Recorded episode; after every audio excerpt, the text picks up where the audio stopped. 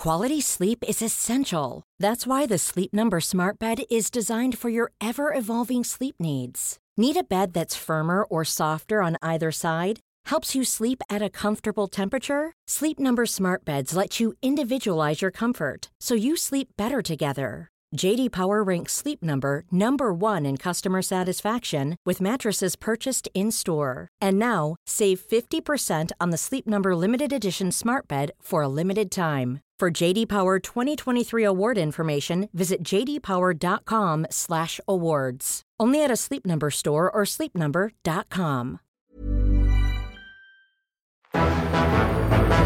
It's August 11th, 1992, and another remarkable event is about to be uncovered by Arion, Rebecca, and Olly, the Retrospectors. You've got to see it to believe it. Who told you you can't have it all? You'll have a ball. So opens the official theme song of Bloomington, Minnesota's Mall of America. A mall so large it has its own theme song. a mall so large, in fact, that it has been the USA's largest shopping center since it opened its doors today in history in 1992. I didn't know it had its own theme song, and now I want to seek out the theme song for the Broadwalk in Edgware. And this thing's opening was so anticipated that an estimated 150,000 shoppers showed up for the grand opening.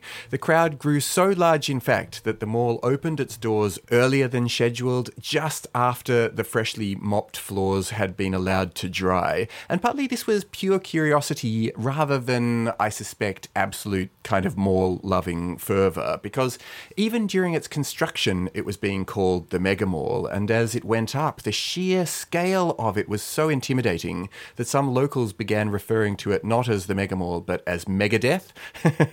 But there wasn't. It's interesting looking at the contemporary coverage, what you might expect, which was a lot of naysaying. There weren't people hmm. saying, as far as I could see anyway, this is going to be a big white elephant. Why are they building this here? There was just that sheer American optimism of the kind that perhaps you could only find in the early 90s when somebody's building Yeah. a Super Bowl. Uh, that coming to our city is going to be the biggest mall in North America. And I do think the location of this thing in Minnesota, Bloomington, Minnesota. No disrespect to the people of Bloomington, but there's not that much else going on there, is there? I do think that choice of a place where it is cold in the winter, so an indoor attraction is going to work almost regardless of what it is. And there aren't many other hmm. tourist attractions. You know, this is a major attraction in a big city with a lot of people, was pretty savvy. Yeah, I mean, it was modelled on another mall in a cold climate, the West Edmonton Mall across the border from Minnesota in Edmonton, Canada. That opened in stages between 1981 and 1985, and on completion was the largest shopping centre in the world. I mean, depending on who you ask, it is still maybe the largest in North America because it has 836 stores, whereas the Mall of America only has 500 stores. However, it just covers way more acreage than the West Edmonton Mall. And the Mall of America was built by the same people who had developed the West Edmonton Mall, the Canadian Iranian Ghermezian brothers. Their family made their fortune selling rugs and then went into development and have since developed a series of mega malls. You know, if you want a gigantic shopping centre built in North America, they are the people to go to. Well, part of the appeal for people who lived in the Midwest was that it had these stores that really weren't common in the region. You had Bloomingdale's, you had Nordstrom and Macy's. There weren't outlets like this that you could go to, coupled with the fact that it then also had this indoor, like seven acre camp Snoopy theme park, which was like this enormous thing that was stocked with 400 trees and 30,000 plants and this mountain and a four story waterfall and like roller coasters, everything. It sounded utterly incredible. Couple that with then restaurants, bars, and clubs, it was like a whole town in this one building. I mean, I don't want to piss on anyone's nostalgia, but for me, a Snoopy theme park does not appeal. I mean, it's since become Nickelodeon Universe, which makes more sense. You know, you've got Paw Patrol, you've got SpongeBob. Yeah. Snoopy. I mean, it's like a character based on existentialism. How is that fun for a day out?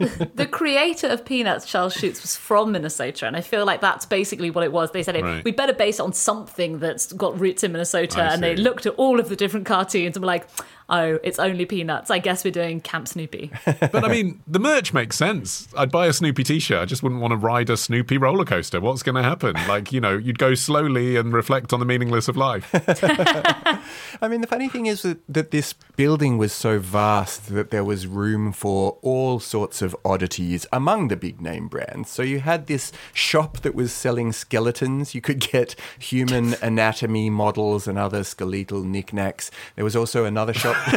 That's a great phrase. I love the idea that in the sa- under the same roof you can buy a skeletal knickknack. Yeah. Take it to Burger King and then on a log flume. Well, that's, there was this other one that was a sporting equipment store, and they had in it a long track for rollerblading and a huge booth for hitting golf balls around. You know, it was like this try before you buy idea, but sort of capitalizing on the fact that this thing was vast. Yes, really vast. I mean, never mind all the stores. And by the way, it also included in the original lineup the first Lego store in America. But just the infrastructure underneath it 10,000 employees began their jobs on this day and unveiled to accommodate all of the customers was the world's largest parking lot. Um, it is still the case, and I love this statistic, that 1,700 people a year require assistance from security at the Mall of America because they cannot find their cars. God, unsurprising. There is no central heating in the entirety of that building, which is now 5.6 million square feet. Wow. Um, and that is because it is heated by the volume of people that are inside and the kind of greenhouse effect of having a big glass roof, but also skylights, heat lighting fixtures, and solar radiation. Um, which, I mean, you look at the design now and it looks dated. It looks like it's from the 90s. You know, they can only do so many waterfalls and palm trees to disguise the fact that it, it, it looks a bit 90s now. But they were ahead of the curve on that, weren't they? I mean, they could have easily just put in a massive heating system into Minnesota, but they didn't. They were all features that kind of harken back to what the original vision of the shopping centre was. A guy called Victor Gruen is credited with creating the first ever modern shopping mall, Southdale. Actually, interestingly, also a suburb of Minneapolis, Minnesota, which is what Bloomington is. So Almost as if it's cold and there's nothing to do there but shop. well, his shopping centre was called Southdale, and he envisioned it not as this boxy, soulless shrine to capitalism, but as a main street for the suburbs. You know, lots of people were living in these very scattered suburban areas that no longer had a natural focus point. And that's what he thought the shopping centre could be. In his vision, it would have churches, medical clinics, the library. And although we tend to picture it as being a land of vast parking lots, Gruen saw them all as a move towards a less car orientated culture because he thought if you would go somewhere, park up, and then you'd be hanging around in the centre, you'd be doing your shopping, you might go to the dentist, maybe you'd go to church while you were there. That was actually a less car centric environment than driving downtown from the suburbs and then cruising from store to store without interacting with your fellow citizens at all. He was a hmm. socialist, basically. It was about creating alternative community, and then it just got turned into rampant commercialism. And really, huge department stores began being replaced by both one stop sort of Walmart like discount chains and then mini strip malls as people were moving away from these big, sort of monolithic mega stores. And people were increasingly also shopping by, at the time, this seems very quaint, but television and catalogue.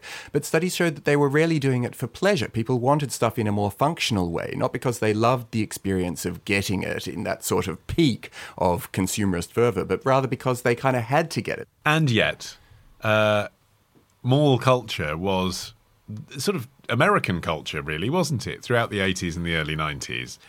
Partly because Gruen's vision that you explained, Rebecca, just felt so futuristic and different. Walt Disney himself even cited Gruen as his main influence for the ideas behind Epcot. Wow. But also just what was going on in the suburbs. You know, you had white flight from cities during the 1960s and 70s. So there was this customer base of people with cars who wanted to go out who had money, didn't want to go into the inner cities.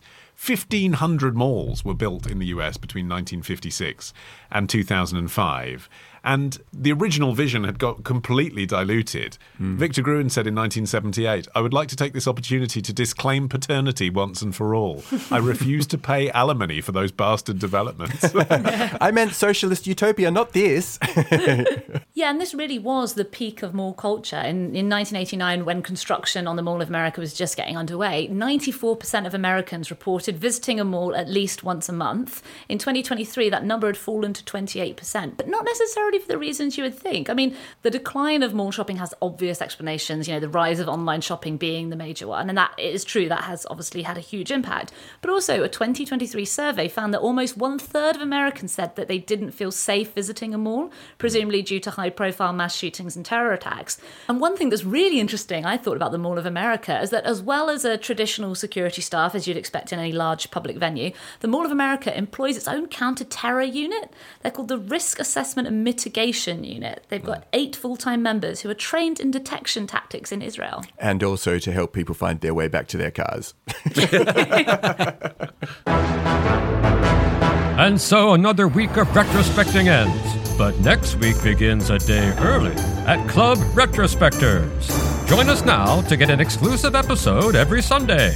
Patreon.com slash retrospectors. Part of the ACAST Creator Network. Planning for your next trip?